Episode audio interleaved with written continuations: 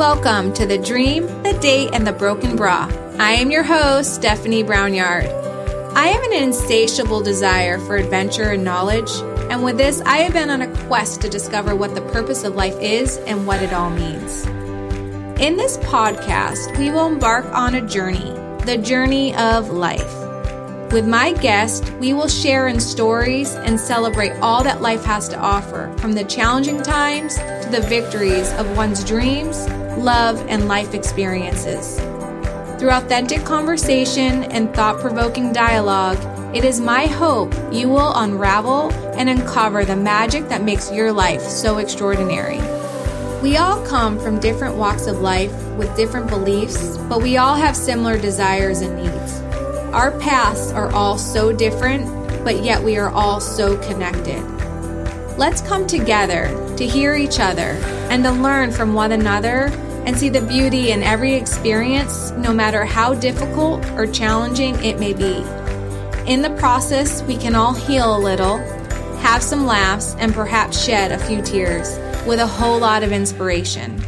Join me on this exploration to uncover your magic. Are you ready?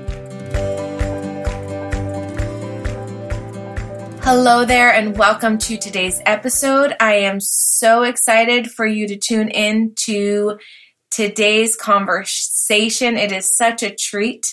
My guest today is Dominic Zenden, and I first heard Dominic speak with Gary Temple Bodley on Gary's podcast, Joshua Live. Gary was a guest on The Dream, the Date, and the Broken Bra on episode 5, so if you haven't heard that one, make sure you listen to that one because that was a gem in itself as well. But I had heard Dominic read Gary's Aura reading on Gary's podcast, and I instantly was like, I want to have Dominic on my show.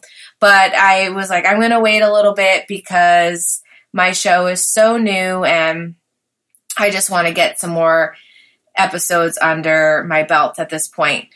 But then about a few weeks later, this was around Christmas, a few weeks later, my sweet friend Annie was having a get-together for Christmas with all our jiu-jitsu gals, and she surprised us with having Dominic do aura readings for each of us at the party. And so I met Dominic through Zoom when he read my aura, and it was like so spot on. But what he also said, that I was exploring my creative side and to really pursue that. And I was like, oh, that's funny because I just started a podcast. And he's like, oh, that's wonderful. So, and I go, and in fact, I would love to have you on as a guest. So here we are today. I have Dominic Zenden, and he reads auras. So he sees people in color, and he sees their aura that is what we don't physically see in the eye. So he goes, we talk about that. But what's really amazing about this conversation is we just explored so many different topics and so many, like, it's not your normal coffee date conversation that we had today. So, and it was just, I was so excited after it because it was just really mind-blowing. So just the conversation might be challenging to follow in some parts, and the concepts and the beliefs might be challenging, but just stay open. And I just ask, come with a curious mind, because I just found it so fascinating, and I could listen to our conversation over and over and get something different from it every time. And there's just so many different perspectives on it. So I can't wait for you guys to listen, and I can't wait to hear your feedback on this one. So sit back and enjoy the episode.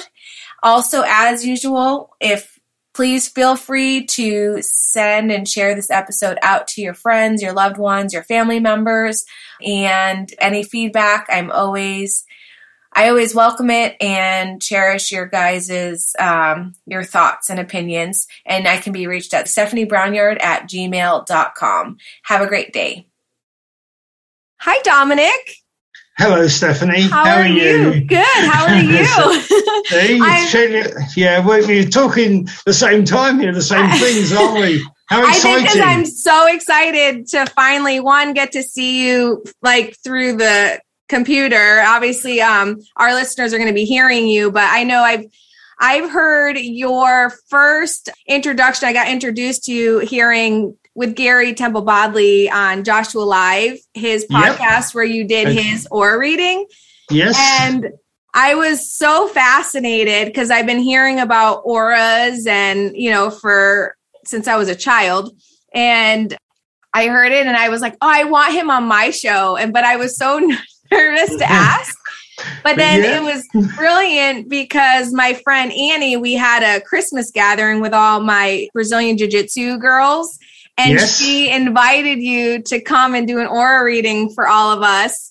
She did. That was when I asked you to come onto my show. So I felt like it was kind of like a divine, like serendipity type thing that it kind of all led to that. Yeah, you should have just asked. It's absolutely fine. Well, I'm so excited to have you. And like I said, I got introduced to you. Well, I first heard you about reading Gary's aura, and then you read our group aura. And since then, you've now read my aura and Blair's aura. I have so many questions just in that. And I, you know, finding and researching about you and learning more about you, you're just such like anomaly, just such a well, that's a very nice thing to call me. I've never been called an anomaly before. The nice thing about it is when I come to do the auras with your friend Annie, I did them live, didn't I? We didn't have any pre-introduction. You were just all sat there, all waiting, and I just talked to you one by one. Yeah. When I did Gary's aura, I did it on a report, which is an aura profile. Right. So I had it from a photograph and I work out the energy that's captured on the photograph, and then I send the report, and then people read the report and say, wow, or whatever they want to say, really. Right. So it's two different ways. Can we go back just for like basic, what is an aura? Like it's the human atmosphere. If you think about it, everybody has a energy field wrapped around them. And that energy field is a vibrational field that's done by the energy the person has. So how you're feeling, what you're going through, your body's vibrations, your body's frequency creates the colors. And those are the colors that I can interpret and I know the meanings of. And so everybody has their own field and has this aura around them. And how like large is that field? Yeah, it varies. Aliens tend to have very narrow auras, okay? Human beings tend to have quite wide auras. But people that have different medical conditions have narrow auras. People that are depressed or emotionally a little bit behind where they would like to be tend to have little parts of their aura that is deflated and the energy's leaking out. Okay. So the aura is as individual as you and me. And does that change? Like, can that change from like moment to moment in terms of how big it is, or like over time too? Yeah, sure. Okay. It changes every single second. Okay. And that's why when you have a photograph, the photograph captures that energy field, the aura at that moment, which is a fantastic place for me to work from because I have a reference. Okay.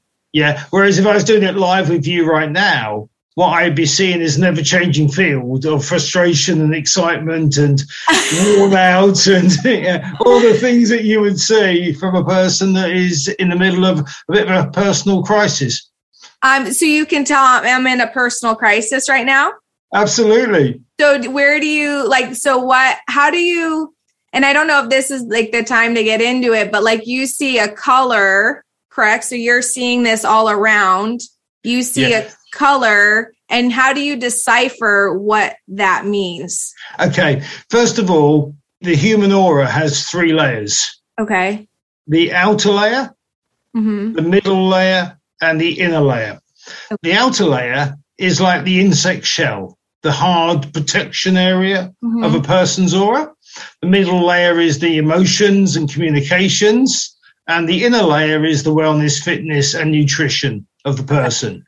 Now, when we get a bit flustered or a bit of a state, our outer aura goes a lot darker. Okay. And it protects our energy from leaking out from that position. So that's how you tell. You're looking at the color, the depth of the orange on the outer aura. And yours has gone quite dark. Oh, no.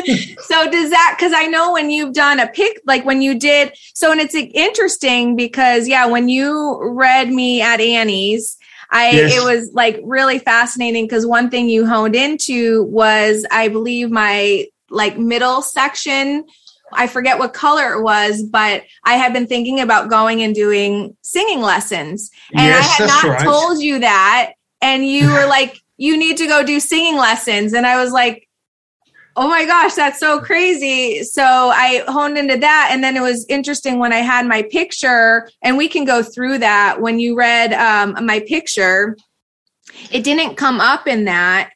But I mean, I loved my reading, but now like this is like completely like the dark around is like completely different. Yeah, it changes from moment to moment, like we said, because it's variable. Mm-hmm. And an aura responds to how you're feeling right this moment. Okay. So when I read you when you were with your friend, and in your mind was, I want to go singing, I want to do this, I want to find this sort of place for me. That was in your aura. Mm-hmm. And you had a lot of yellow in that day. If you remember, we talked and there was a big yellow all the way down one side of you. Yes. And that was the telltale signature of what you were thinking. So it's quite easy for me to actually associate the yellow to music, to vibration, to sound, and to think, right, this lady's trying to find this way in her life. And that's what's in her consciousness at this moment. So how do you take that color? Did you create the like translation of it, of knowing like this color on this, like you're saying the yellow on my left side means this? How do you translate that to like mean what? Great question, Stephanie. Yeah. Really good question. I actually been reading people's auras since I was old enough to see. And I've met a lot of people in that time. I'm a little bit older now. And over the... See how diplomatic I am. Right. Over those years, I've been able to figure out the colours, the meanings, the mixture of colours, which is also very important, and also where the colours come from the body. So it's over the years of experience of being able to see the colours that I've been able to work out the meanings and the thoughts behind those colours. And what I did was 20 years ago, I documented it all down. I wrote it all down and understood it so I could write profiles, because an aura profile is considerably built on the colours, the vibration, the speed, the distance, the depth of the aura of the person. So I had that template that's really ensconced in the middle of my mind through all the years of meeting different types of people. So I instinctively now know, but you're right, it's mine. It's uniquely my particular ideas. And I did write this all in a book called Aura, Life in 4D. Mm-hmm. And in that book, there's all the charts, all the meanings, all the colors, how to read auras. So if people are interested, they can do it. It's no secret. It's whether you've got the aptitude to go ahead and learn it, because it's taken me a lifetime. So I love that. So this was something you kind of, you noticed this talent and gift at, you said the age of 4? Yeah, probably around about that time that I can remember. Okay. I mean, you've got to remember, Stephanie, going back that long time is a long way for me. It's a long piece of string to follow back, isn't it? But my memories are of people at that time in my life when I first recognized it. Yes. So, and then at that time, you're seeing like people's auras, and then are you like describing this to your parents, and how do you know that like, you know, you see this and not everybody tends to see this. And you also say people can train themselves to see this. Yeah, correct? And your lovely cat is gonna help us as well now. Norma Jean, and I do want you one day to do a profile for my two kitties. Gorgeous, I love her. She's a diva, that's for. I call her the queen bee. It's her world, and we're just living in it.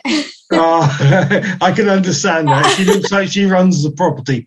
The great thing, all right, about being able to figure auras out in a very nice way is that we can relate to people and to their personalities, their issues, their personal areas, all the things that we do within that, we manage through that.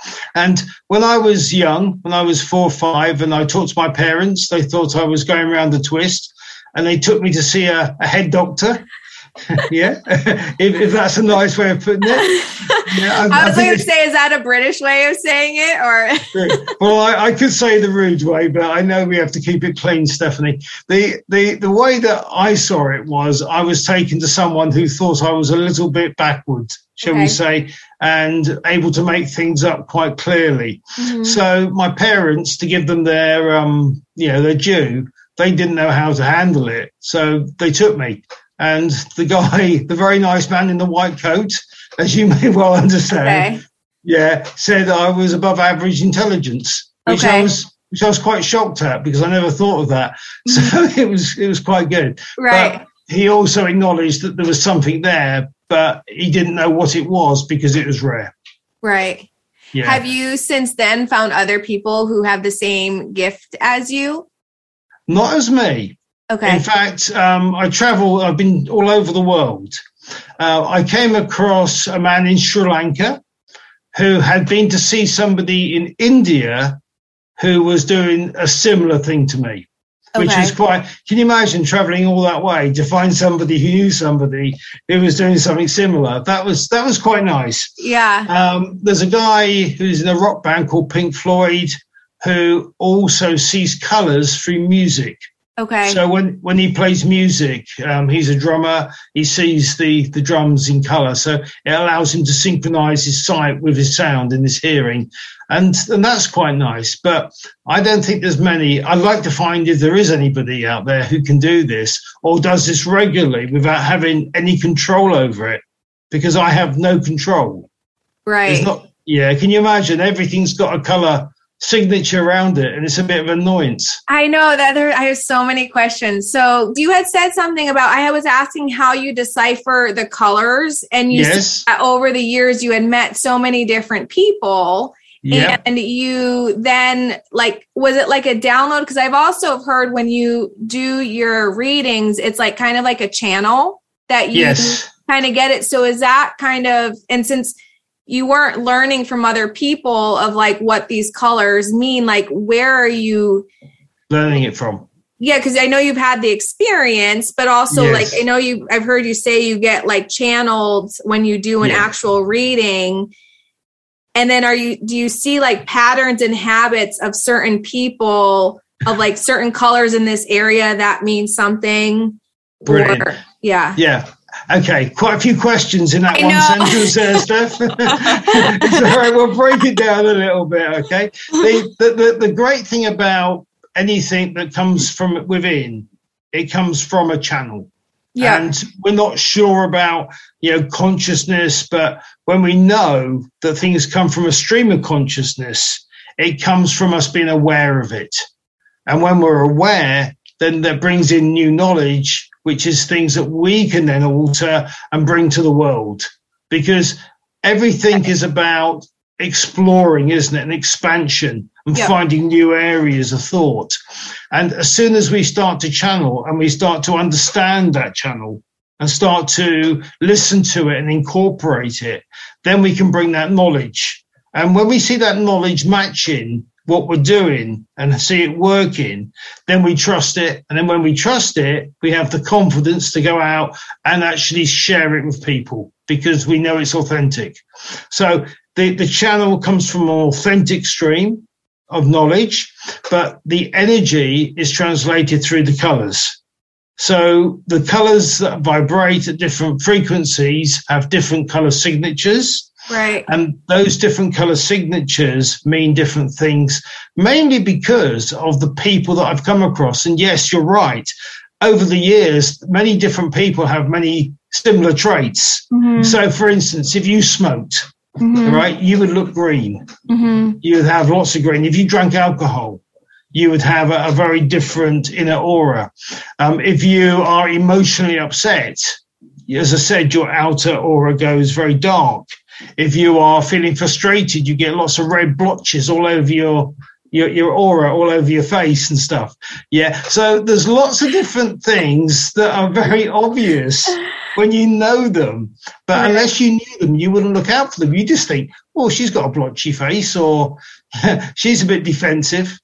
So, like, people can see that, but you're seeing it in colors. And then, I see it in color. Yeah, the vibration. It's, if you were to look at your aura now, mm-hmm. what you would see, your aura as in white light, you would see the white light around your surrounding body. So you'd be able to work out the depth of your aura.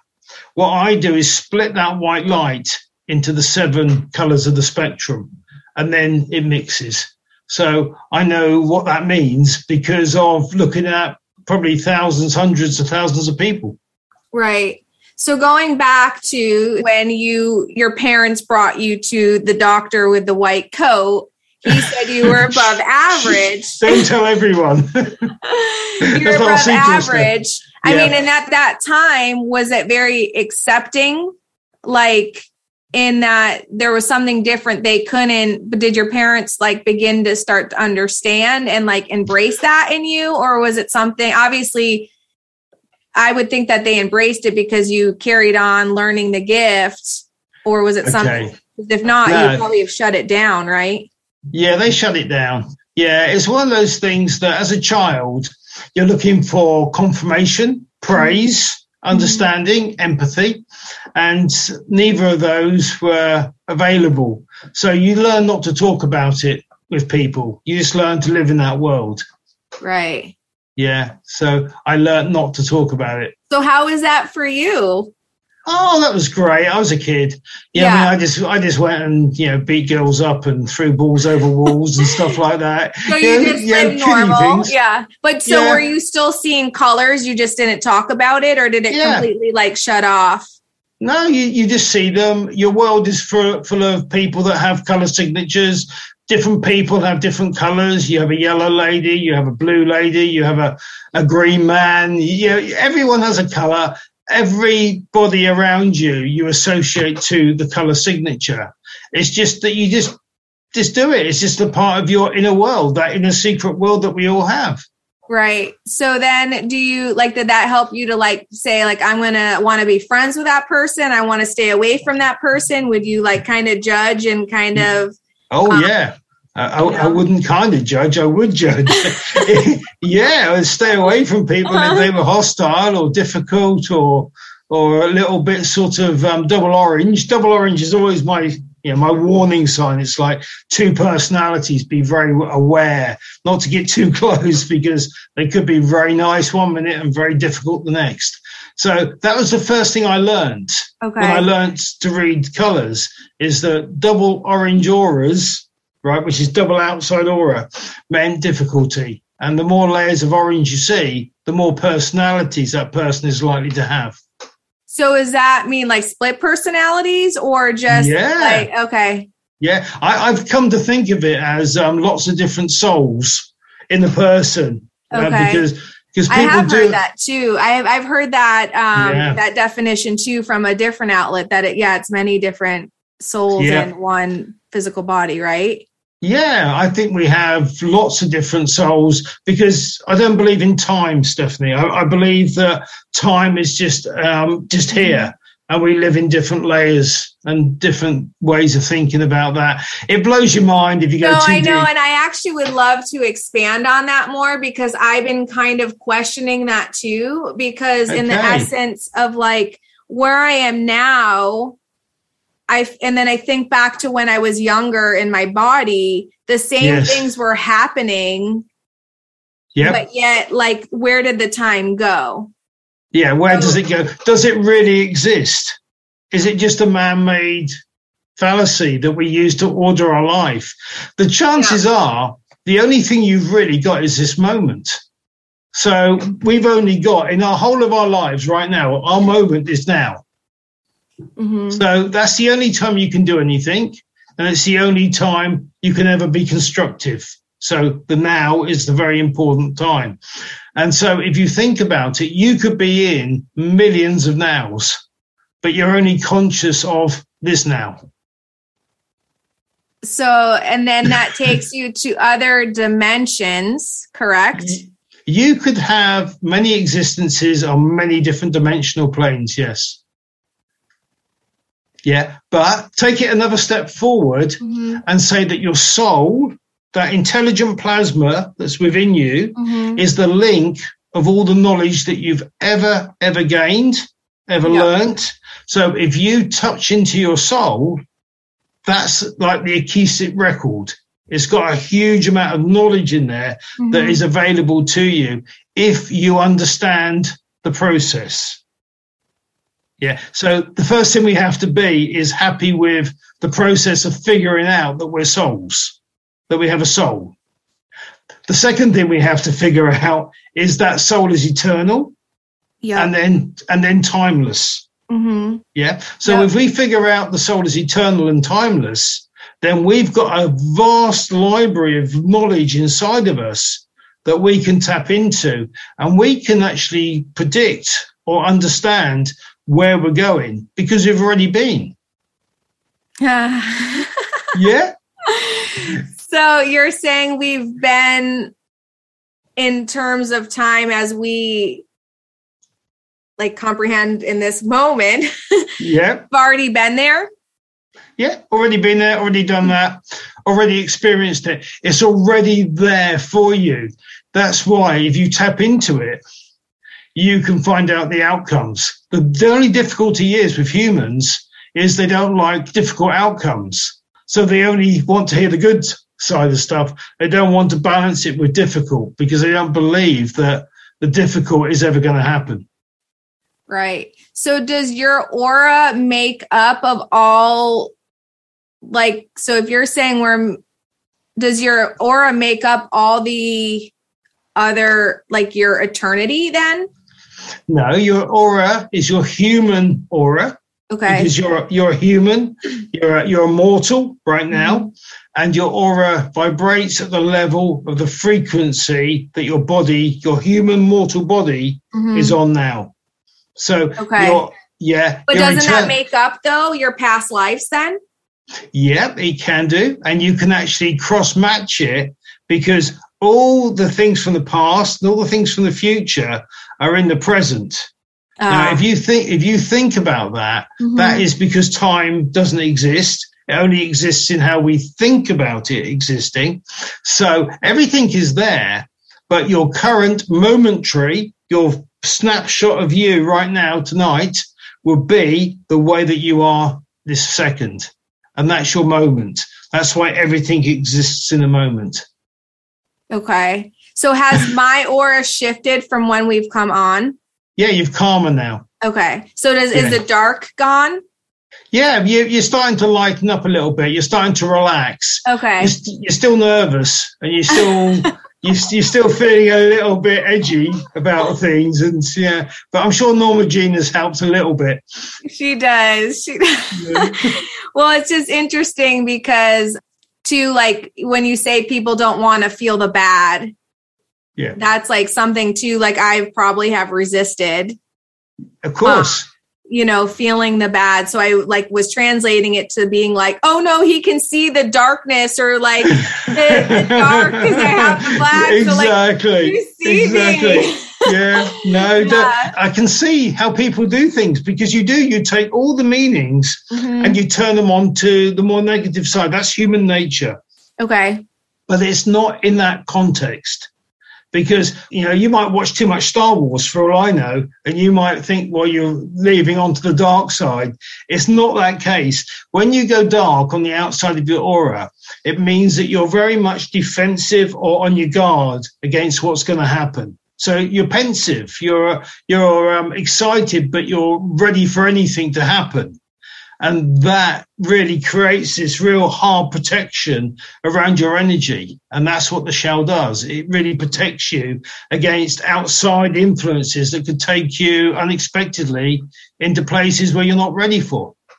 Okay. So that's just what I have, or everybody has that? No, we tend to have it in different degrees. Okay. But we all get nervous.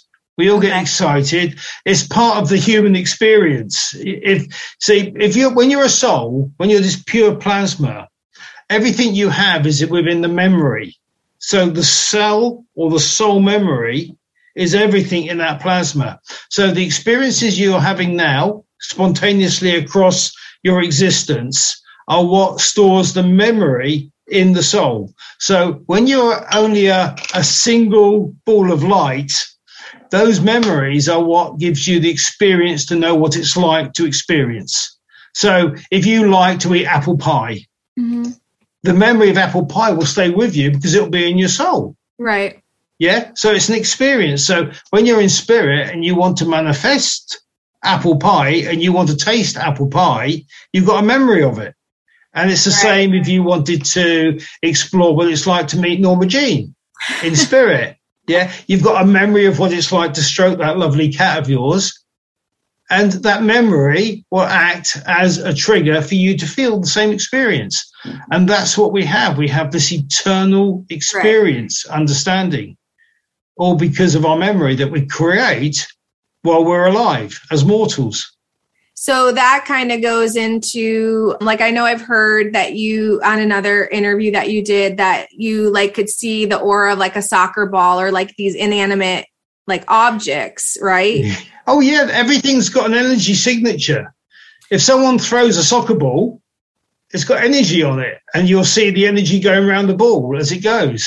Okay. So then if you're saying that there's spirits and beings, like, can you see other like spirit, like, so, you know, you always hear like your spirit guides or your team is with you. Like, can you see those entities or those things around other people, or if they have their angels around them, do you see those too?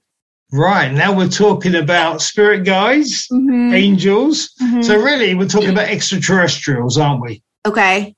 Yeah. You know, so is that what you relate to as aliens? Not necessarily. Okay. There's different groups of different meaningful beings that you will have in different places. You think of anything that's born outside of the earth is extraterrestrial by its very nature. It is going to come from outside this earth plane. So that by its very nature, like an angel, mm-hmm. an angel isn't born on earth. So it must be an extraterrestrial, which makes it an alien. Okay. So if you believe in angels, you'll believe in aliens. Okay. Okay. Spirit guides are slightly different because I believe we are our own spirit guides. Okay. All the lifetimes that we've had are all compiled together. And so we've got all that knowledge of all those millions of lifetimes, maybe some on this planet, some on other planets. And that is our guide. That's the thing that we listen to inside when we hear the knowledge, the vibrational sense coming through that we should listen to. That's not coming from outside of us. That's coming from our soul. That's the record. That's the acoustic record of our lives. So is that what you would say, like your inner self is your spirit guides, or is that... No, it's you. Your spirit. See, people don't know really what a spirit guide is. They think of a spirit guide being a big red Indian that's sat out there telling you what to do, or a Chinaman or something. And, you know, there's lots of examples. I've actually had messages where I've gotten where my spirit guides were actually the people in my life, because that's how I hear things. Like, does that make sense? Like it would make sense to you because it's your truth. Okay.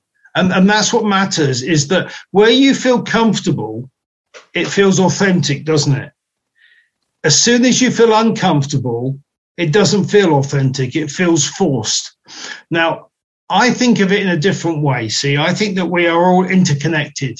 Yeah. I don't see anybody, you know, it's no coincidence we're talking or that we've met, and the people around the world can meet now, because we're all one. We're all one energy. And that's what the, if you like, the liquid orbs, you know, the actual plasma that we have as souls that stores all that information. We can all come together and intermingle. So we can join together. And you think about it, if I could do that as a soul with your soul, then we wouldn't need to talk, because I could transfer my knowledge and you could transfer your knowledge onto me, and I could give my knowledge to you. So as a collective, we can do that, which makes sense of your philosophy that people around you are your guides, because you could be picking up their energy that's helping you create this feeling of well-being or understanding or knowledge that you may not have in your own soul. So I can understand you seeing that and interpreting it that way. Whereas I think of it as all being one. And if we want to understand anything, we have to go deep into our own consciousness and pick up our soul energy, that soul frequency, to be able to figure out the wisdom of where we are and what we could actually do to benefit from that. So we're not far apart here. Yeah. It's just that we have different ways of reaching the same conclusions. Right. So fascinating. I know. So, because then it's like, then you go into, like you're saying, like our souls connect, because they are souls, like for one, our souls have connected probably on some other realm. We'll have connected someplace at some time. Right. You know, it's that, you know, that feeling of comfortability when you meet somebody, and you can walk into a room, can't you? And you can meet a room full of people that are very difficult to get on with. And it feels awkward, or it feels strange, or the energy doesn't feel right. And we walk straight back out again, don't we? Yeah. Or you can walk into a room and people are very connected, and before you realize it, you're having 5 or 6 different conversations on different levels with different people. But what we do is find a level of conversation with people that feels comfortable to us. Yeah. Because there's no point in me talking about little men from Mars if you don't believe in little men from Mars, because you're going to go, oh, he needs to go and see those men with white coats again. You know, he hasn't learned much over his years. But if we come and talk about soul existence, you're very interested in soul existence. I'm very interested in soul existence. And it brings our consciousness much closer together. And then what we can do is we can bring our ideas together and start the conversation. Right. Because once we start the conversation, who knows where it's going to lead? Right. Oh, yeah, I love that. It's so good. See? It's nice, isn't it? Because everyone you meet, everyone that's like you, everyone that you're attracted to, everyone that you feel that you want to be close to, you can start the conversation with. And you can have multiple conversations going on at one time, because not only in this dimension, but probably in multiple dimensions, you're talking about different facets of spirituality. I think where that leads. Yeah, I know. I understand it, and it's like almost so much for like my brain to even comprehend it, because I've had experiences of that, and then when you come back to like here and now, it's like trying to wrap my head around it too. Like so, yeah. It's great, isn't it? You're best not to try for the numbers, because when you look at the big numbers, it blows your mind just working the big numbers out. What do you mean? Well, if you look at the stars in the sky, in our galaxy, and you think that every star has a planetary system around it, and every planetary system has the possibility of intelligent life, and every intelligent life has the possibility of being able to transfer thought, and everybody that has thought is able to connect to one another. Think of the infinite possibilities of the entities, the life forms that you can connect with across the universe, and the figures become astronomical, and they blow your mind. It is blowing my mind. And when you think about that, in terms of that, like, and my husband was showing me a picture the other day of, I forget what it was, but it was like looking through Earth through something, but it was literally like a speck And when you look at it that, like, we think we're so significant and like our problems are so significant. But when you look at it like from far away, we're just like a drop. Yeah. That was the picture taken from the first satellite to go out past Earth. Yes. The Voyager. Uh-huh. And it was actually taking it from the furthest point out that we know. Yep. And it was showing Earth as a little blue marble. Yep. Yeah, and that picture actually shows us quite shiny in the cosmos, but only in our galaxy. Yeah. If you look at the James Webb telescope, which has now been deployed, it's the latest one, they're going to be able to spot starlight going back to the beginning of time. That's what they say. I don't believe in time, so I just think they're going to be able to pick up even more stuff before the Big Bang or whatever created the planets and the this intelligent life that we are. You just think of that as a discovery of many, many planets. Now, Stephanie, go back 20 years. Go back to the year 2001. We were struggling to think that we were the only plant, animal, life planet in the universe. We didn't know of any other planets. We thought we were the only planet. Now we're finding planets every day. Right. Every single day we're discovering Earth-like planets throughout the cosmos. Now, that's significant, isn't it? In your lifetime, you will get to experience this. Right. You will get to experience what I call the Star Trek motion area, where you'll be introduced to lots of different species, lots of different life forms. There'll be lots of different intelligent life forms out there, all in the cosmos, all wanting to meet us and wanting to actually experience what it's like to live a spiritual life. And as we go forward and change and become much more plant-based in our diets and much lighter in our way of feeling and not so warlike, these different entities will start to interact with us. Because at the moment, we're far too hostile. Yeah, but so you say that. So do you see us moving in that direction? We already are. Right. We already are. I've been interested in this since I was about 6 years old. I was buying UFO books with my pocket money, looking and thinking about alien life and different domains of aliens. Did your parents bring you back to the doctor at that point? No. I was doing this under the bed covers with my torch. This was something I kept very secretive. Yeah. But you think about it, I was always fascinated by the fact that we're not alone. And that is a fascinating thing, because the biggest part of history for us so far is all the conflicts, all the wars, all the dictatorships. The biggest part for our future is going to be the understanding that there's many other sentient life forms in the universe that we can connect to. And that's going to be so significant. It'll bring mankind together, because it'll bring them into a place of where they can be humble.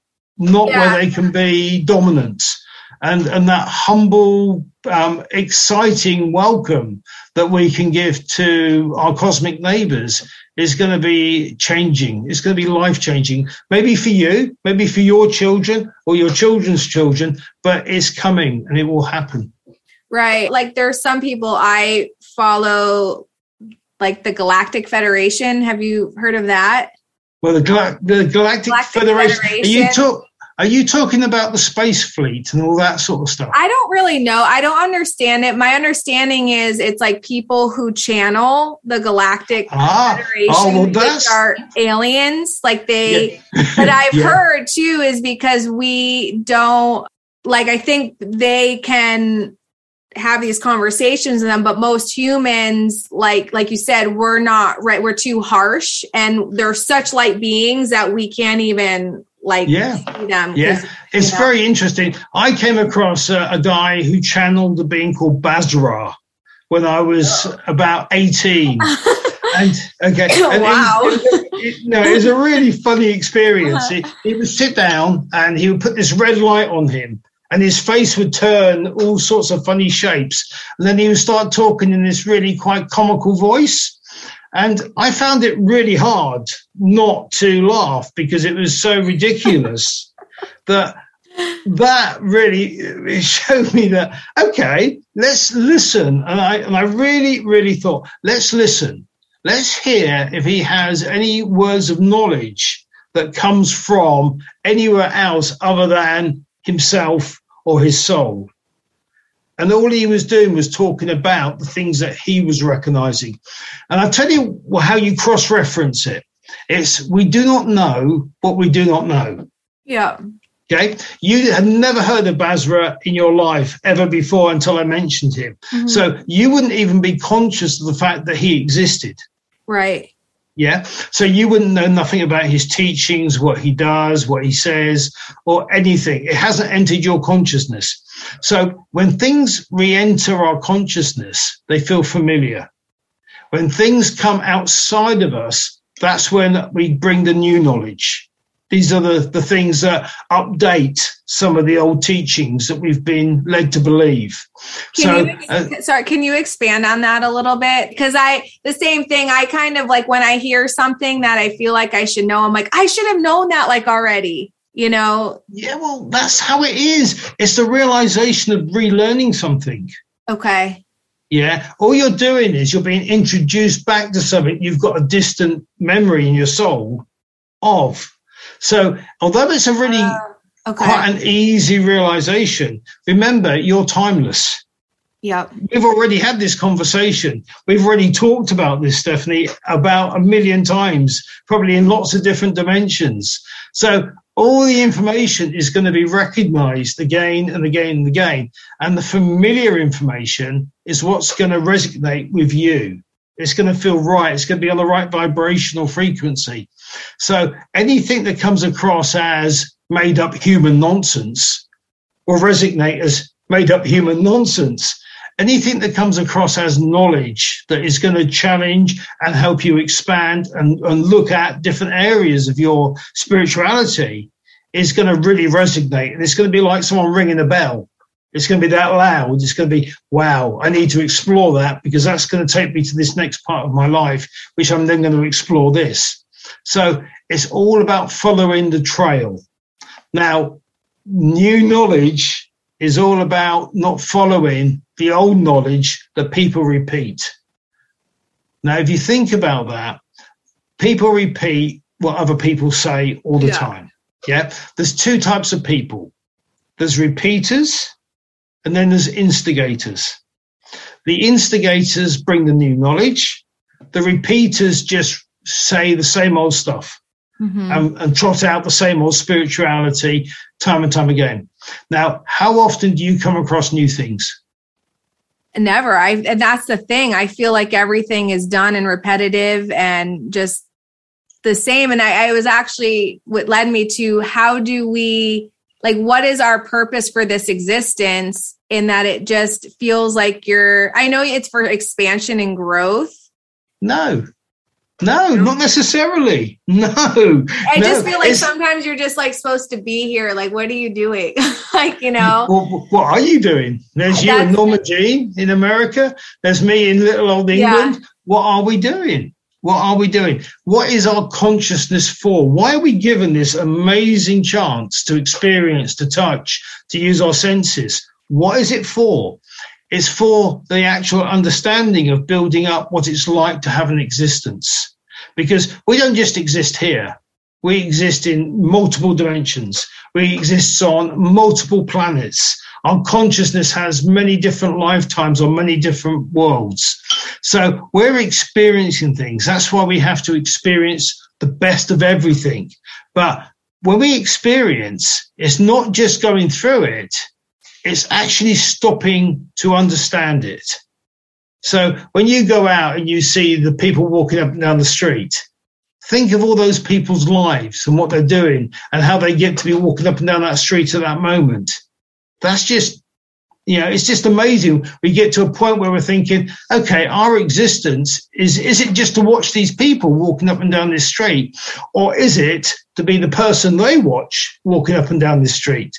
But for some reason, we have an interreactive situation with the people, with the souls, with the energy, not just on this planet, but on lots of other planets. So we are here to interact and understand, not to learn, but to actually create understanding. And the easier we understand things, the less hostile we become, the easier it becomes to exist, the less need we have for bodies, the better our existence becomes. Do you have tricks to become less hostile, or what is it to become less hostile? Calmness. How do you achieve that? Like, so if you said, like you're saying, and going back to auras, because it's funny, this conversation was about auras and we touched on auras. That's okay. It's okay. We can touch on whatever. I know. I love it. It's like, so going to auras, like you can pick up someone's hostility, right? And you're saying be calm. And yes, there's like the meditation and there's the things that you can do to create calmness, but what are those just exterior things to do, or is it like your soul? Like if you're talking about like Akashic records too, and like past lives, and you're here, and that's like coming up. If someone has like a hostility in them, how do you? Okay. Does that make sense? Am I like communicating that right? I would like to say yes. but I will answer the question. Right? Think about hostility as being a cascade. Okay, you're hostile, I'm hostile, the next person is hostile, and so on. It's like a row of dominoes. It feeds off the energy, doesn't it? And you can feel it. Yeah, because if I get hostile with you, what's the first reaction from you? I get defensive, or like you start to like, cry, or I get like like the shell, probably, right? It gets dark. Yeah. So you put up your defenses. Mm-hmm. The next person puts up their defenses, and before we realize it, we're all being defensive, and we're not learning from each other. We're not helping each other. We're not caring for one another. We lose the empathy. So that's the thing. When we're calm, we have no worries. Because you try shouting at someone when you're calm. You try driving your car calmly and someone cuts you up and you go, no worries. Thank you very much. That's okay. Yeah, but that's your karma. Thank you. And the calmness grows because then things don't affect you that you have no control over. So the first step into spirituality is calmness. Is being able to use the reactionary energy to become the best and get the best result from a situation. So would awareness, because again, if you think of someone, when you say you go back to someone having whatever color it is where you, or the double orange, like where you, they stay away, like how would somebody, or if someone's just permanently angry and they have that color of being angry, like how do you teach somebody to be calm when they're... The first thing is they have to recognize that they have that. Right, so it's awareness. Yeah. Awareness, okay? Yeah. Then they have to have the intent to want to change, and then they have to be authentic with their incorporation of that into their lives. So it's a pathway. It's not just a one thing. If we see somebody who's hostile in life, we cross the road. We get out of their path. If we get caught up in a storm, you know, like a nature storm, like a hurricane, we don't stand there and say, hurricane, come and take me. We say, I'll just move out of the way while it comes through in this destructive path. We let it pass, don't we? So we get out of the way of destructive energies because we can spot them. Because our lives are full of people that are destructive energies. Right. And if we stand there and let them destruct and destroy us, they will, because they bounce off everything. They're like that hurricane that carries on through the county. So we've got to be able to see and understand where people are like that. And we can do that if we can see the auras. If we can see the energy, we can sense it. Too, like if there's a frequency about you, like if you're like you were giving the example of like if you're hostile, then that person's be hostile. It's a domino effect. Like if you're in thinking of like what I've been learning is like the law of attraction. Like if you're hostile, you attract that, but it's also a reflection back to you to show you like how you're showing up, right? We're all mirrors. Right. Yeah. And that is the thing that we will be shown how we are. Because the law of attraction will say that we do attract who we are to us. Mm-hmm. But it also says that if we can understand that and we can calm ourselves and we don't have the need to want or the need to be impatient mm-hmm. or the need to try to create something that is not really what we need, then we have to understand that our life is based on being able to connect to people. Nothing else, nothing more. Very simple. It's about love, the universal law of love. And once we start loving, then we start decreasing the hostility. Then we start not needing because we have everything we need. We have everything in abundance, just that we choose to try to keep it to ourselves. As soon as we start sharing, it becomes an easier place. Right. So it's kind of, so the purpose is all just about love. It is about love. Yeah. It's the one thing that in the universe, I think, is the only truth. Because once we draw that love to us, then we can channel whatever we want because we haven't got other agendas. We're just loving. Once we start to use that as an attractive force and we are authentic with it, not disingenuous, but authentic, then the authenticity of love will allow us to connect to people that are also authentic and love. I get that. And I love that. And I love how it kind of did that. We had this like massive conversation to come back to this full circle of like, it's love and connection, right? So, yes. But the thing too, I get trumped up with authenticity and I strive to be authentic and to be like this authentic person. Okay. But I always get tripped up because how are you ever really truly authentic because of like going back to what you don't know. So there's always like things that are hidden. Okay. You can only be authentic on what you know, right? If you were to say to me, I think the world is flat. Yep. I'm not going to say to you, Stephanie, it's not. It's been proven that it's round. I'm going to say to you, is that your truth? Is that what you want to believe? Is that how you see things? Because that is you being authentic to your beliefs. But what you believe and what is real is two totally different things. Mm-hmm. Because what we don't know stops us being totally authentic with the universe. Because we don't know about shapeshifters. We don't know about cloaked creatures. We don't know about dinosaurs in Alaska. We don't know about Bigfoot. We don't know about UFOs. We don't know about so much, right? How can we say we do and claim to be authentic? We can't. We can only say that's where the trail leads. Right. Yeah. I love, do you bring this stuff up because you know? I have my own.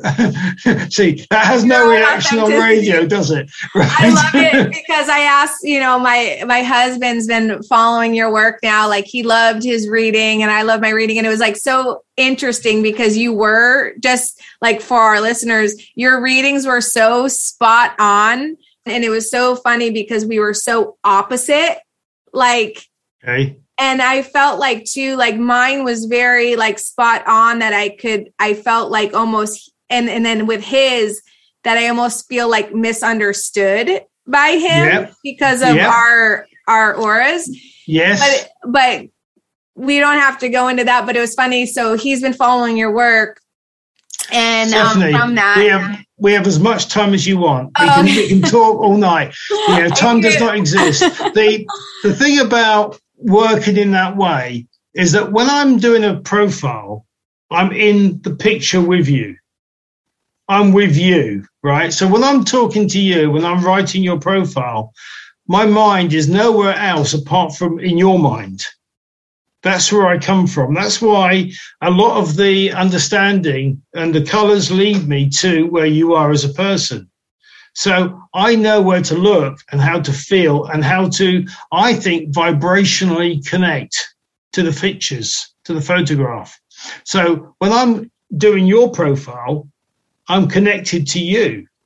I can feel your fears, the way that you think, the way that you feel misunderstood sometimes, the way that when you say something, it can be misrepresented. Or if you get a little bit nervous about something, someone laughs at you because you do something silly, like tuck your skirt into your knickers. Yeah, I can see all that stuff, right? It works, doesn't it? It is, because when you talk about authenticity, and that was actually kind of, I feel like what my reading was about, was like the pureness and like, I mean, I don't know, maybe what I should do is we end that. And if you want to go into the aura readings, maybe end this conversation and I'll put like two parts to our conversation. Yeah, if you like to, I'm happy to talk about your auras as well. Okay.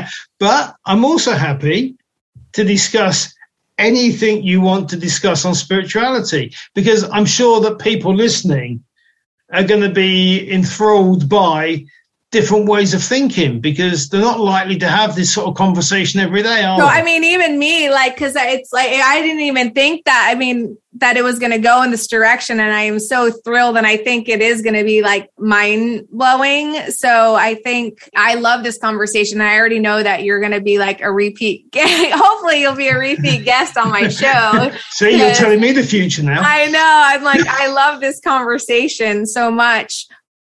So you, like, first, when you did my reading, you did a reading like on the spot, like, and as you mentioned previously, you can do it on the spot, or usually what you do is you take a picture.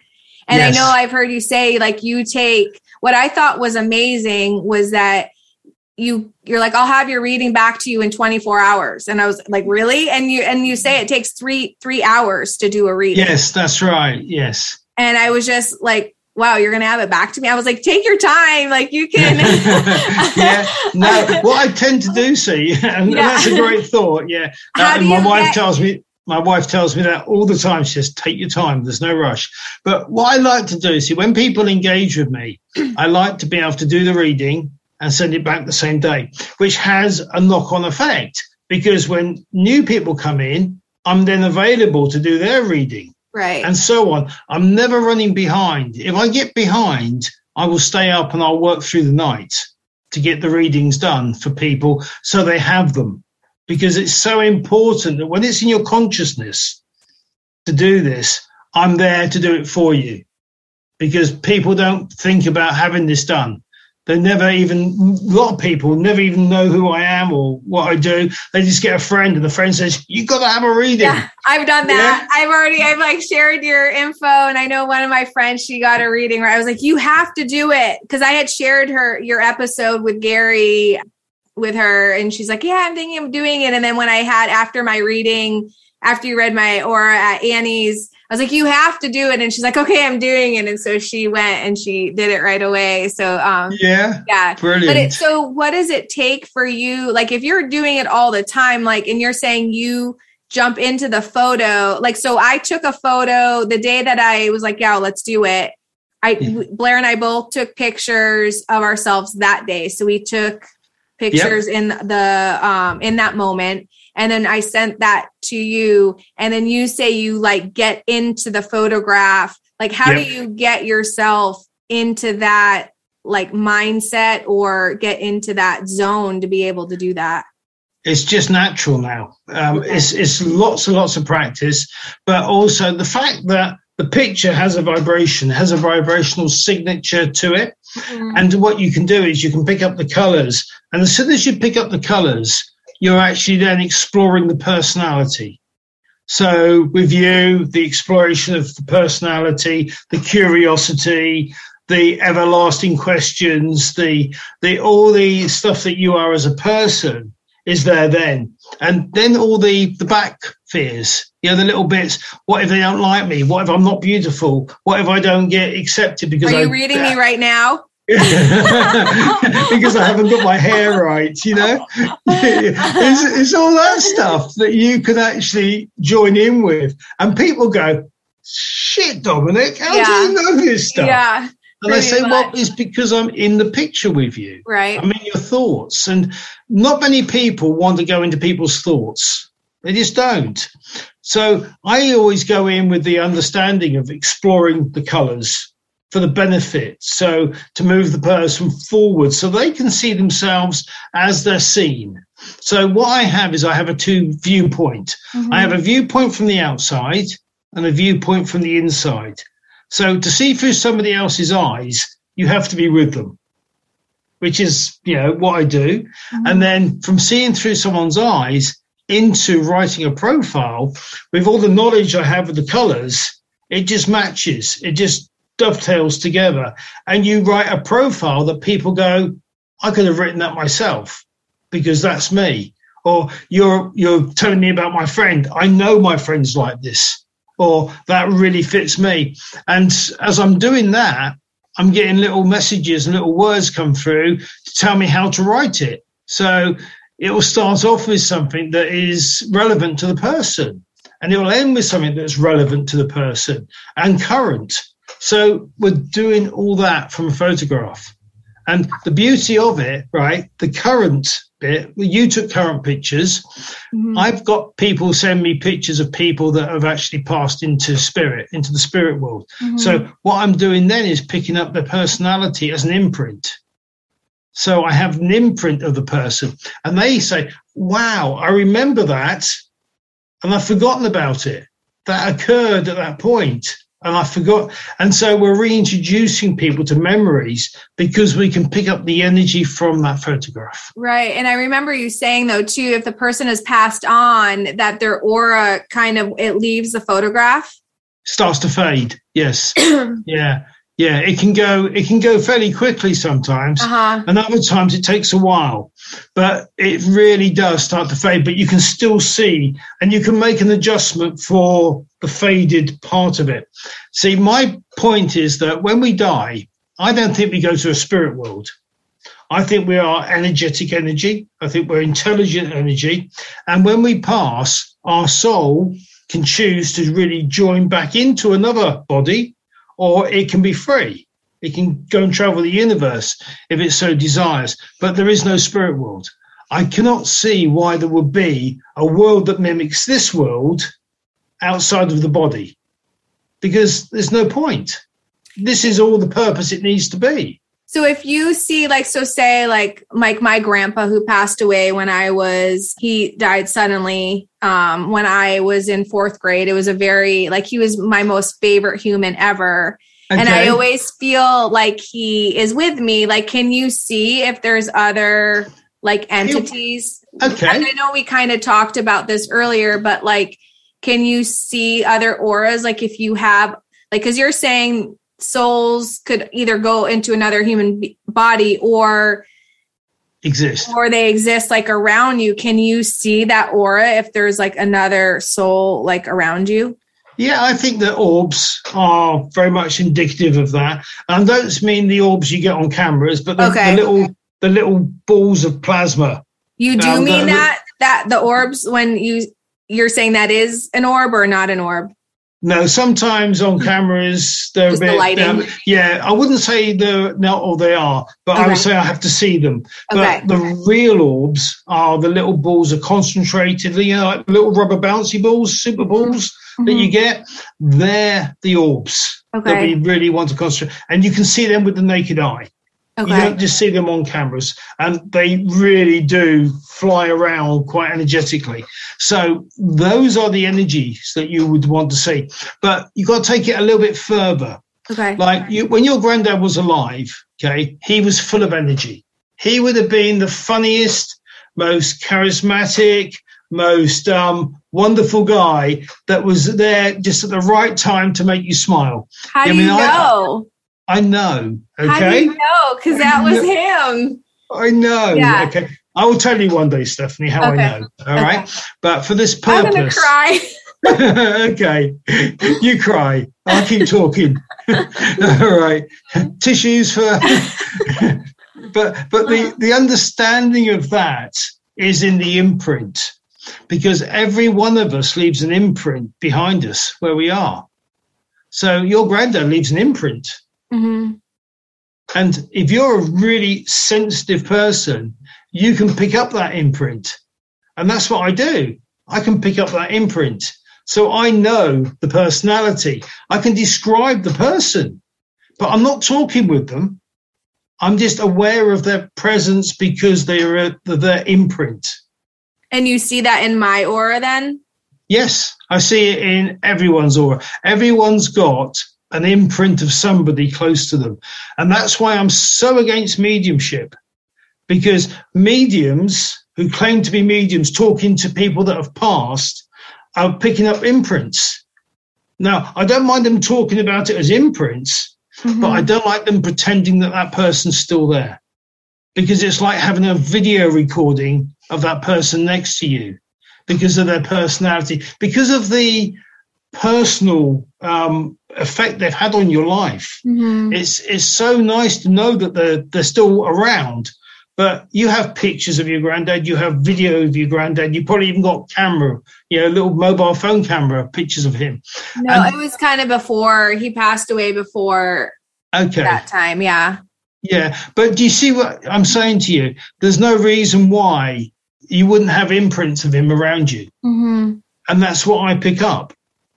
That's what I've always been able to pick that up. So is that why they say their spirit, like they never die, their spirit is always with you? Because it's like imprinted. Okay. The energy never ceases. It just changes form. Right. Yeah. The actual person will go into another body. The soul will transfer into or reincarnate or go into another existence. But the energy of that person will leave behind a signature. Will they be the same, like, energy and the same type of person when they come back? Yeah, similar. Okay. Similar. If you take children between the ages of 2 and 5, mm-hmm. they still have a recall of their past lives.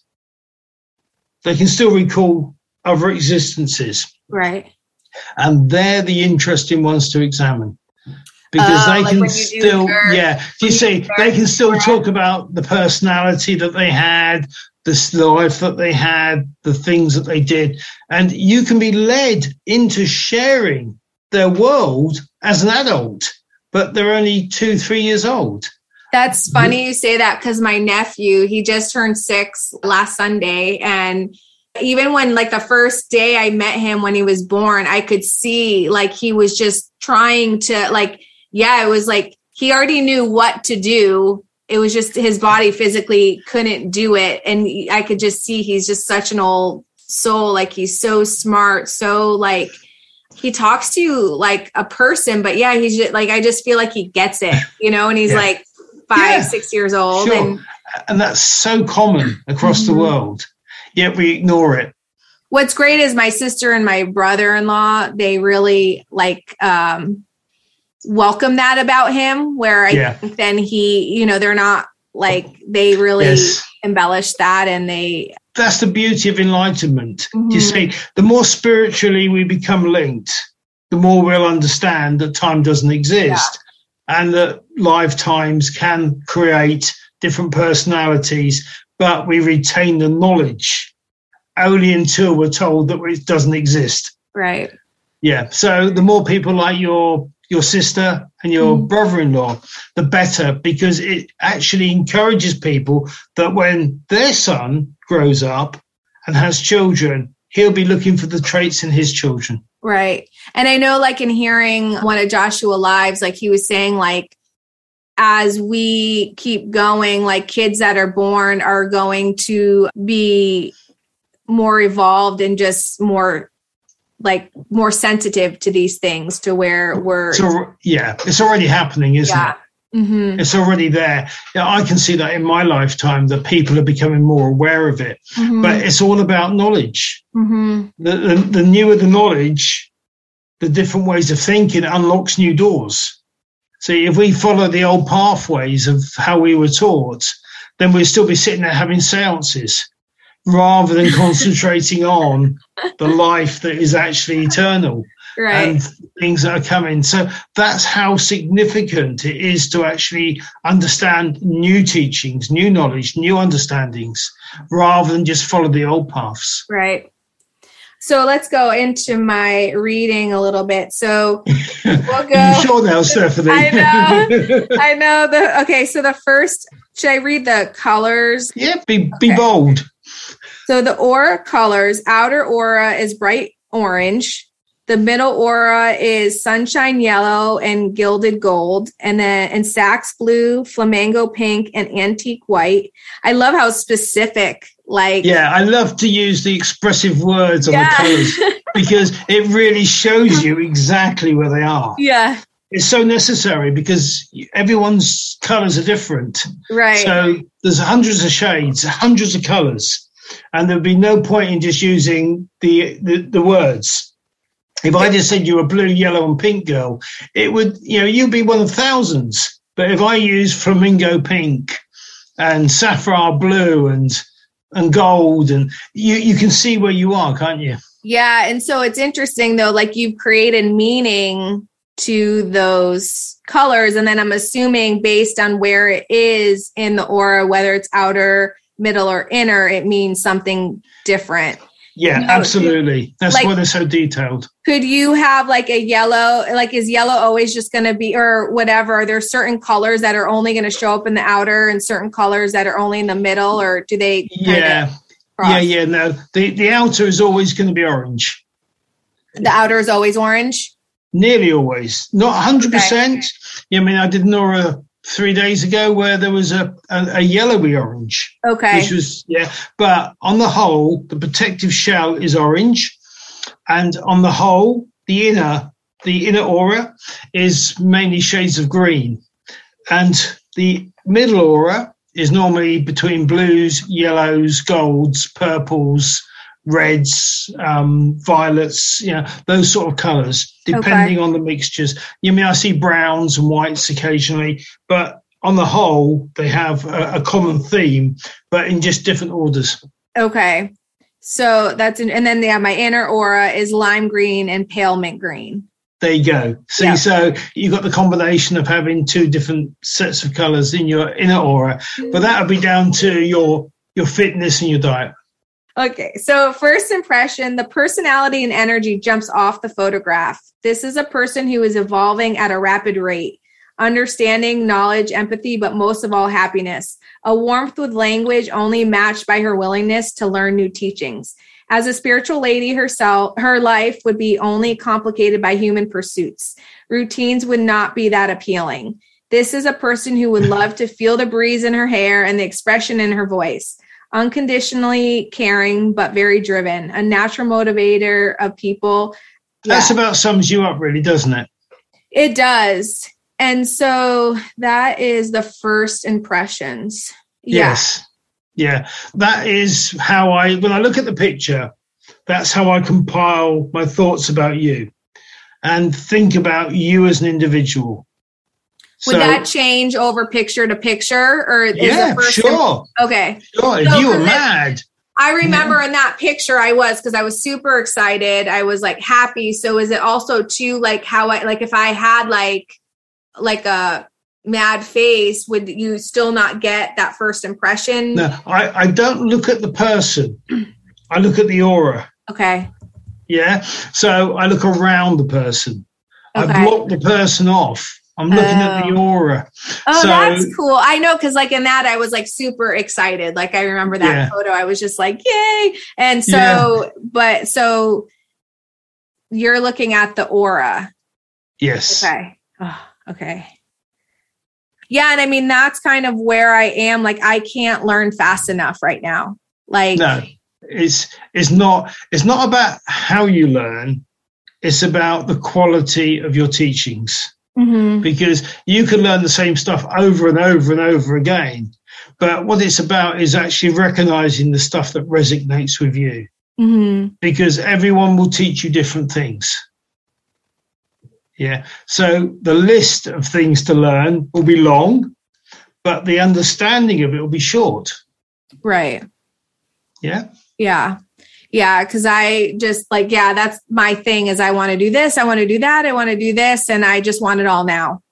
Yeah. Well, that's how I know you're spiritual, because you're impatient. Mm-hmm. See, when we're spiritual, you know what I talked about with the soul and the energy? Mm-hmm. When we're spiritual, we can manifest the things that we want. Mm-hmm. So remember I talked about the apple pie? Mm-hmm. And we want to taste apple pie, so we think about it, it manifests. Mm-hmm. In a human body, if you think about something, it doesn't manifest. You have to wait for it. That's what makes you impatient. It's the time waiting. So time has made you the impatient person you've become. And time is a man-made concept that you're only having to work to whilst you're a human. And I think I've asked this before to other people is because I get so nervous, and this is probably like human made, but I get so nervous that I'm going to run out of time. And that, yeah, that's like human concept, or I'm going to get old to where I can't do it anymore. So I'm like on this mad dash to like try to get it all done because I don't want to get old. So I can't do it, you know? Okay. A few things to consider. Doesn't matter how fast you run, you're going to get old. Okay. Yeah, it's true. But what it doesn't mean is that if you're running too fast, you're going to miss half the stuff and you're going to have to redo it. So enjoy it. Enjoy doing it. You haven't got there's no rush for anything. No rush. Just enjoy. Noted. Good. Brilliant. You'll find that. See, but people that are spiritual are impatient.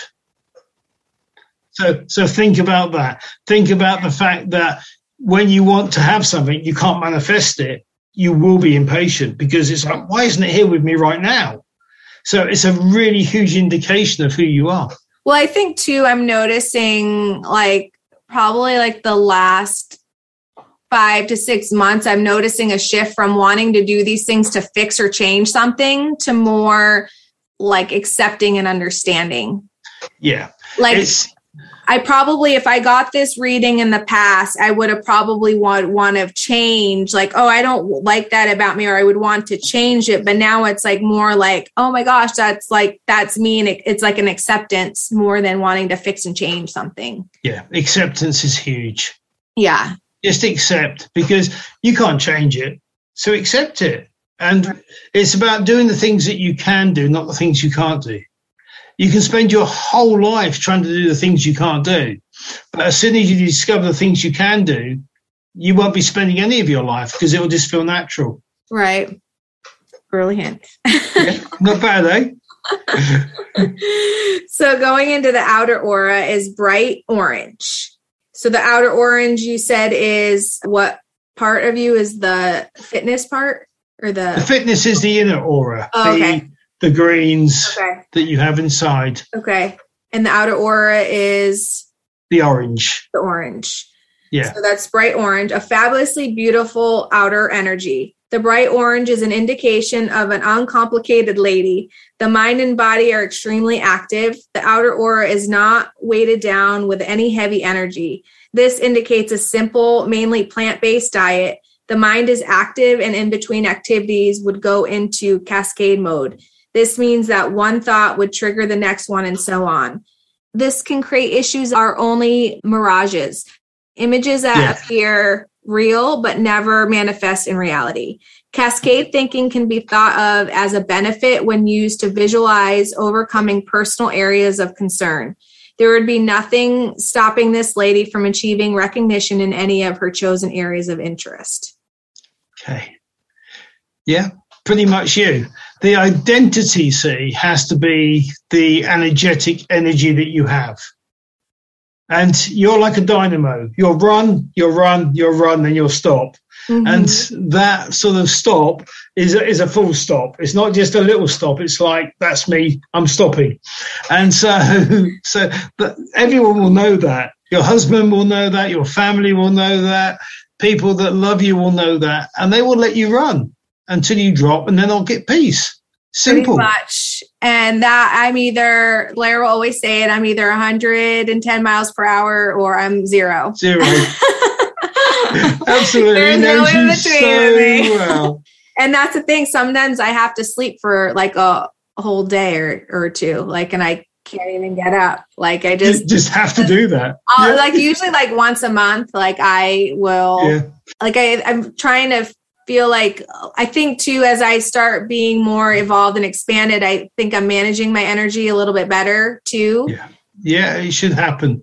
It should happen. Look, don't try to change it because Blair will be so happy that you're closed down for a day. It'll be party time for him. That is true. I know he does. He's like, because I'll be like stressing. I'm like, I'm just so tired. And he's like, it's okay. But like going back to like the peace, I think though that 100 miles per hour, like he translates it to being chaotic or like I'm all over the place. But to me, I just go do. And no, there's no chaos there. It's organized, but it's fast. Yeah. Yeah. Which isn't chaotic, is it? It's only chaotic to someone watching from the outside. But to you, it makes perfect sense. Yes. Yeah. There we go. Mm-hmm.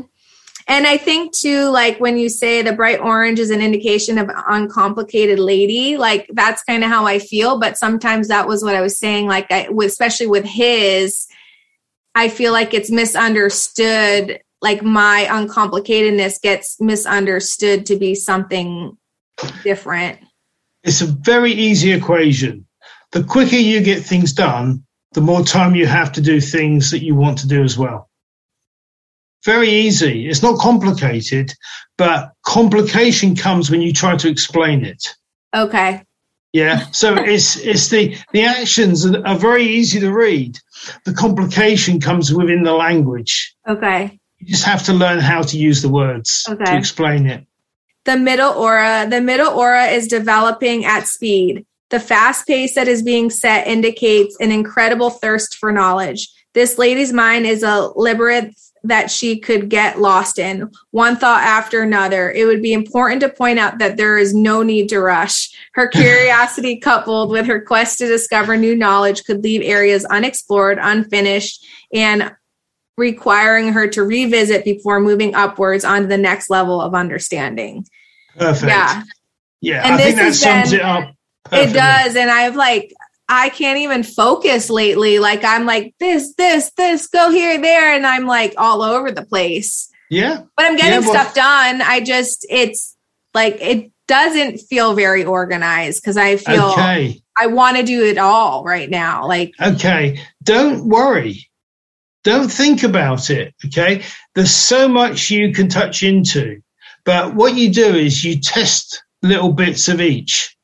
And then you feel what resonates best with you and you go with that rather than going with everything. You're like a child in a buffet, right? you want to eat all the cake, right? You don't want just a little bowl of cake. You want every single taste. And that's fine. You can taste the lot and you can do it as quick or as slowly as you want to do it. But the slower you do it, the more you'll know you like it or not. Yeah, that will be. But then that goes with impatient because I wanted it all yesterday. Yeah, but that goes with spirituality. Yeah. Yeah. Look, time doesn't exist. So you're not fast or slow. You're only how you perceive yourself to be. I'm only how I perceive myself to be. Yeah. So what you're doing is you're saying to yourself that you're fast at everything. Tell yourself you're not. Tell yourself that you want to explore everything, but that exploration is needed to understand the things that you want to become.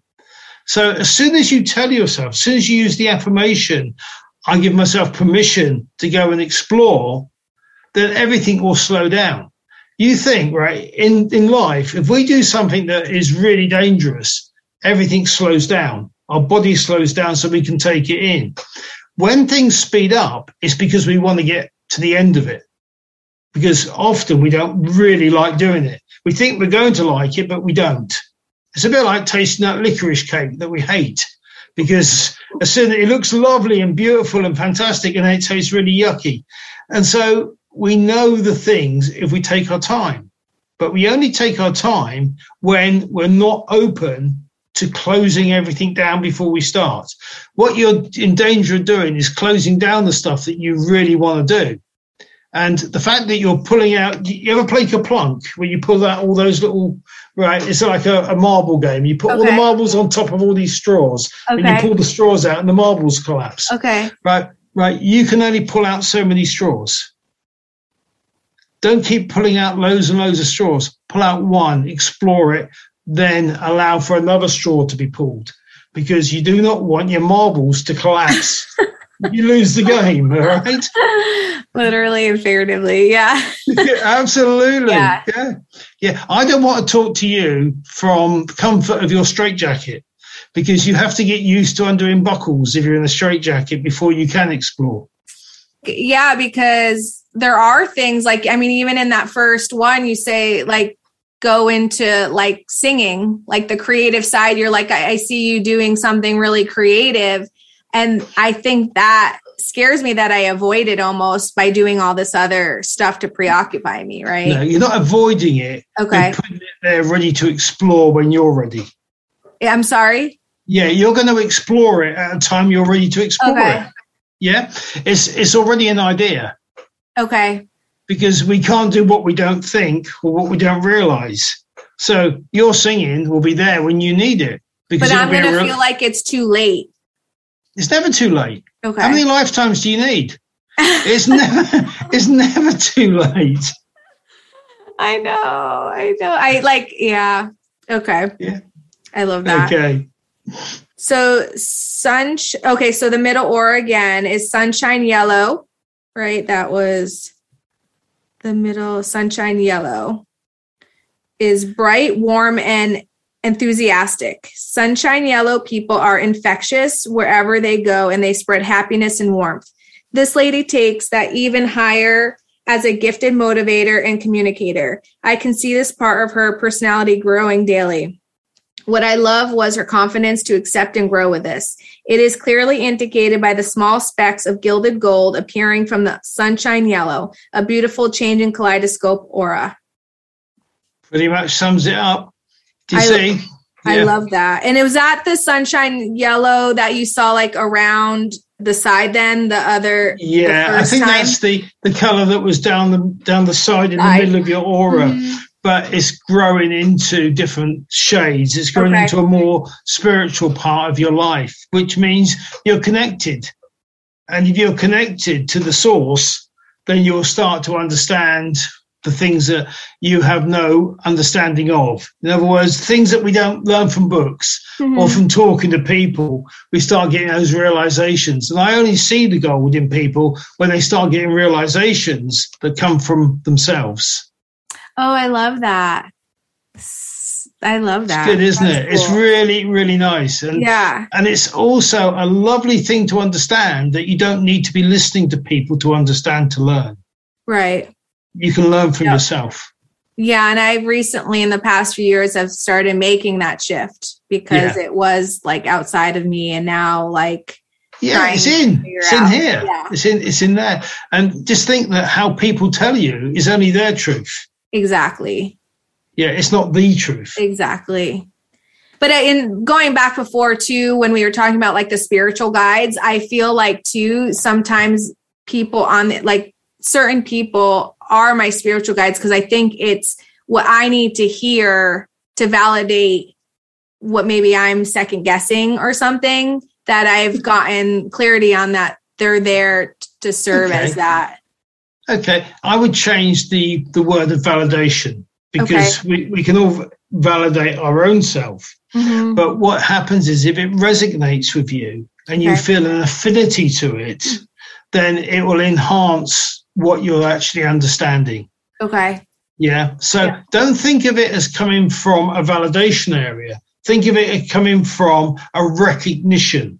Okay. Because if you didn't know about it in the first place, you would not have the recognition of it. It would just go straight past you.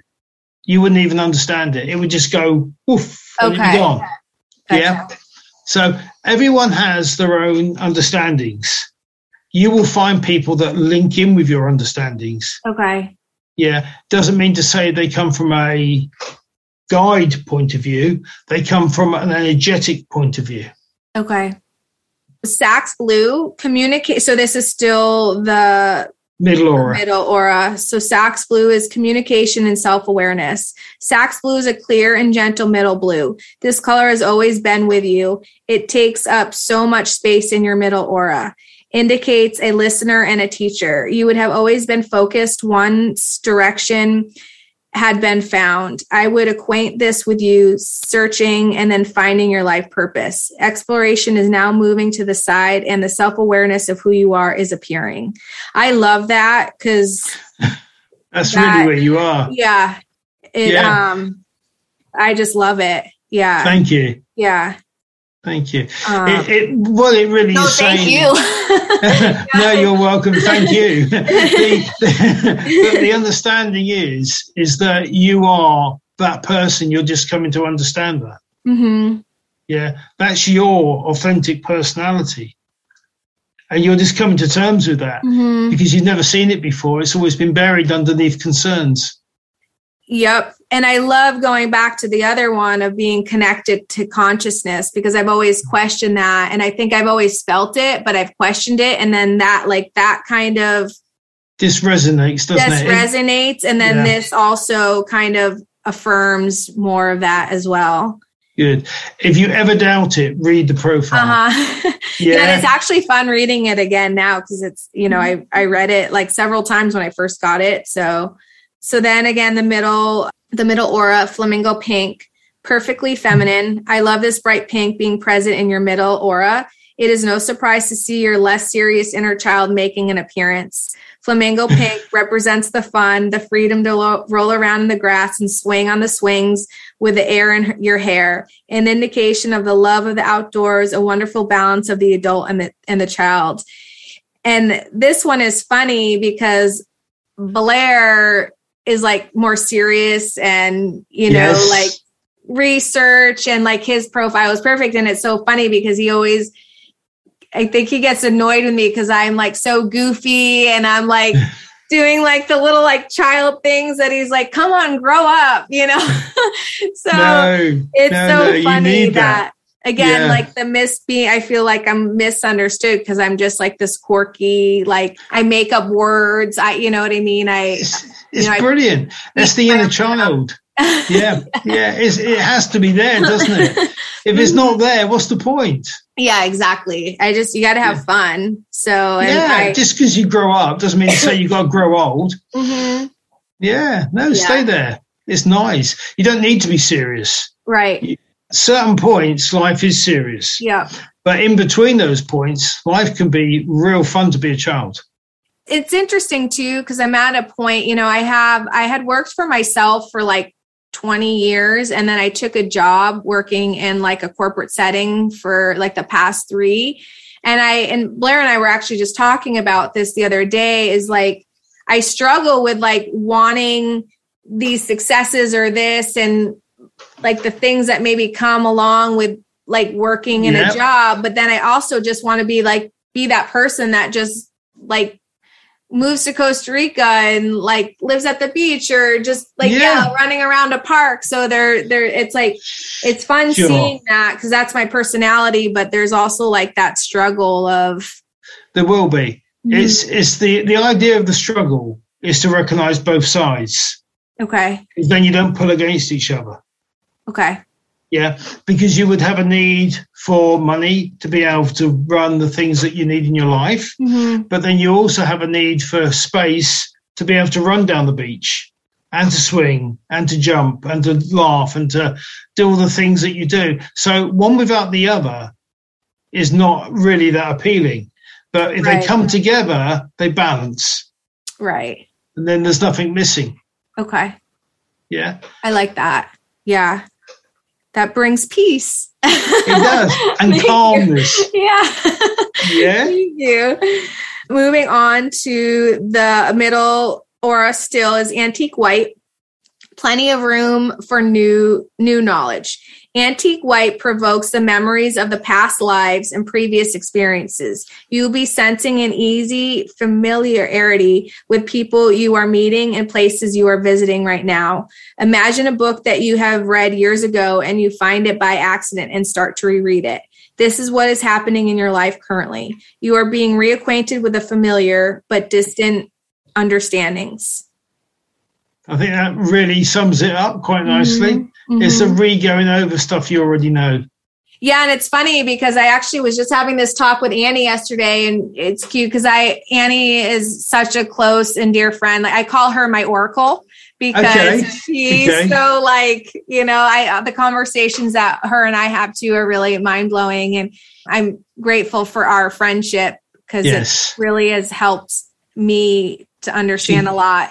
And she, you know, I've been doing personal development work since like my 20s, but she was like, your work that you were doing before, it really just comes down to this, but I really feel like I'm like, everything has led me to this point, but I really feel like a lot of the stuff have felt like I've dealt with before, you know, and it's like, I'm like, haven't I gone through this already? You know, but it's, I do feel like a shift in like the work that I was doing back then to now to like I was saying before, it was about fixing and changing things, but now it's more about love and acceptance. Like, so it has shifted, but so I'm wondering though too, is that like as a collective at that time, I feel like there has been huge shifts collectively in how people are shifting. And maybe during that time, was that what people were like collectively, what we were going through as well versus now collectively we're expanding. Okay. There's a couple of really interesting points. First of all, to have a friend like Annie is no surprise, because you connect to the people on that vibration, on that level, who can spot the things in you that they see in themselves. Mm-hmm. So they would have gone through situations and they can talk you through that situation, yet you can bring the same to them. Mm-hmm. So it's an exchange. Mm-hmm. It's not just a one-way thing. The second thing about life is it will keep repeating. You will keep going through the same situations because they're having to be ensconced in your thoughts that that's how I deal with that situation. That's the best way forward. That's the easiest way forward. That's the hardest way, but it's the best outcome way forward. So what happens is you get given lots of different pathways to explore. And when you come across the same situation again, maybe 10 years later, you will explore it in a different way. So your perception shifts and the things that you need will shift. Right. So you never, ever go through the same situation with the same outcome. You might think you do. Yeah. But you don't. You go through the same situation and you go down different outcomes. And that's what you've experienced now. In your part of your life that you're in, you're thinking of different outcomes now because you have different needs. Right. Yeah. And that's really what you've been shown. I know I'm going to have to re-listen to that again because that's okay. I feel like too, like sometimes I wonder, like you say, like what I've heard and like what I know is that these things keep repeating because you haven't dealt with a limiting belief or you haven't dealt with it. So is it not at all. That? Okay. Not at all. You've dealt with it, but it will come to a different conclusion each time you deal with it. Right. So is that like peeling the layers when they say like peeling the layers? It's like, sure. It's learning that you can do the same thing and have different outcomes. Right. Yeah. No outcome is predictable. You could take the same course of action each time and have different outcomes each time. Right. So it's purely showing you that, I mean, you might learn, but you still learn from doing different things. Is that not to go back to that, but that does that go to the different dimensions though too then? Yep. You see, because your thought now, do you remember what we talked about? You do not know what you do not know. Mm-hmm. As you go through your life, you're starting to know things more. Mm-hmm. So you know more now than what you did when you were 16. Gotcha. Mm-hmm. Yeah. Mm-hmm. You know, different things now to when you were 30 and so on. Yeah. Okay. I'll keep going. Right. But the understanding is how we actually come to see things from a different perspective. Okay. Awesome. Yeah. Thank you. So inner aura, now we're in the inner aura, the green one. So this is lime green, lovely, pure, relaxed inner energy, energetic, medium to fast metabolism, would be mainly a plant-based diet. indicates an understanding of body and diet, a careful and considered eater. Are you saying that, like, when you read that I'm mainly a plant-based eater, or I should be a plant-based? No, it's what your energy dictates. Okay. Where you are. Yeah. If you eat mainly plant, your energy will calm down. Okay. And you won't feel so rushing into doing things immediately. Okay. Because it'll calm you down. Because when you eat meat, what you're doing is you're eating all the energy from that meat. You're eating the emotions, the thoughts. It can get you very hyper. It can get you very energetic into doing things, and you can feel that. And you rebel against negative emotions. If you go into a room, you rebel. If all the people are there negative, you would not go into that room. So that's what you do. If you eat meat, you're rebelling against that. Okay. Okay. That's funny. Is that because of my aura that I rebel the negative energies? Is that like a good, like, I know it's not like a good or bad thing, but is that like because of like traumas or something that perhaps I had like when I was younger? There's two situations. One is a recall memory. Mm-hmm. I've been in a situation where it wasn't that nice for you. Mm-hmm. And the second one is a fear of being put in that situation again. So you become very sensitive to people that are difficult or verbally nasty. So you've been through that once. You don't want to go through it again. Okay. So is it better to just embrace that and obviously accept that? Or would it be good to also go through maybe healing some of that stuff? Or it depends how you're feeling. See, if your strength is inside of you, then you would just rebel against it and you just walk away. Because why put yourself into a confrontational situation where you're not a confrontational person? That's like playing football on their home field. You don't want to do that. You don't want to go away and play on their field on their terms. You want to be on your terms. Yeah. So any battles that you have to go through in your life, you choose the location, you choose the time, and you choose how you deal with it. You do not have to do it immediately. It's presented to you. Okay. I love that. That's really helpful. Thank you. So conclusion, everything with love. When the pupil is ready, the teacher will arrive. The problem you may have is meeting too many teachers together. There is no rush. Your aura is growing and evolving fast. Each day you will be discovering something new. The cascade of thoughts could occasionally overwhelm you. Many of your concerns are future or moral life based. You may not be presented with a solution in the moment, but as life unravels, answers will become apparent. Movement forward is not always going to be giant strides. Small, well-placed steps are just as efficient. You are growing and evolving into a remarkable person, a lady that has a unique ability to read and help others without them asking, a motivator, an organizer, and an amazing friend to the world. I love that. Okay. Yeah. Yeah. That really does sum up everything on that sheet of paper, doesn't it? Yeah. And isn't it nice to hear it? It really is. I have to say, like, I was like, wow, like, I'm the next person. Like, exactly. I didn't know that. I'd be like, and I did. I love, because I've been, you know, trying to connect with my inner self and trying to go within. And like, so it was nice to hear like that showing up in my aura, that I am connected and like, yeah, learning and growing. Like that's what this podcast is primarily built on, was just like me learning and growing through people in life. And that's just sharing life experiences and life journeys. And that's what brings us all together, isn't it? It's the commonality of how we live and how we go through the certain struggles we go through and how we share the joys. So that brings everyone together because we all experience it on different levels. Yeah, thank you so much. I'm so grateful for your time. There was one question I forgot to ask that Blair wanted to ask. I'm just going to throw that one out there because he loves Bigfoot. And I know you brought it up. What is your feeling on Bigfoot or Sasquatch?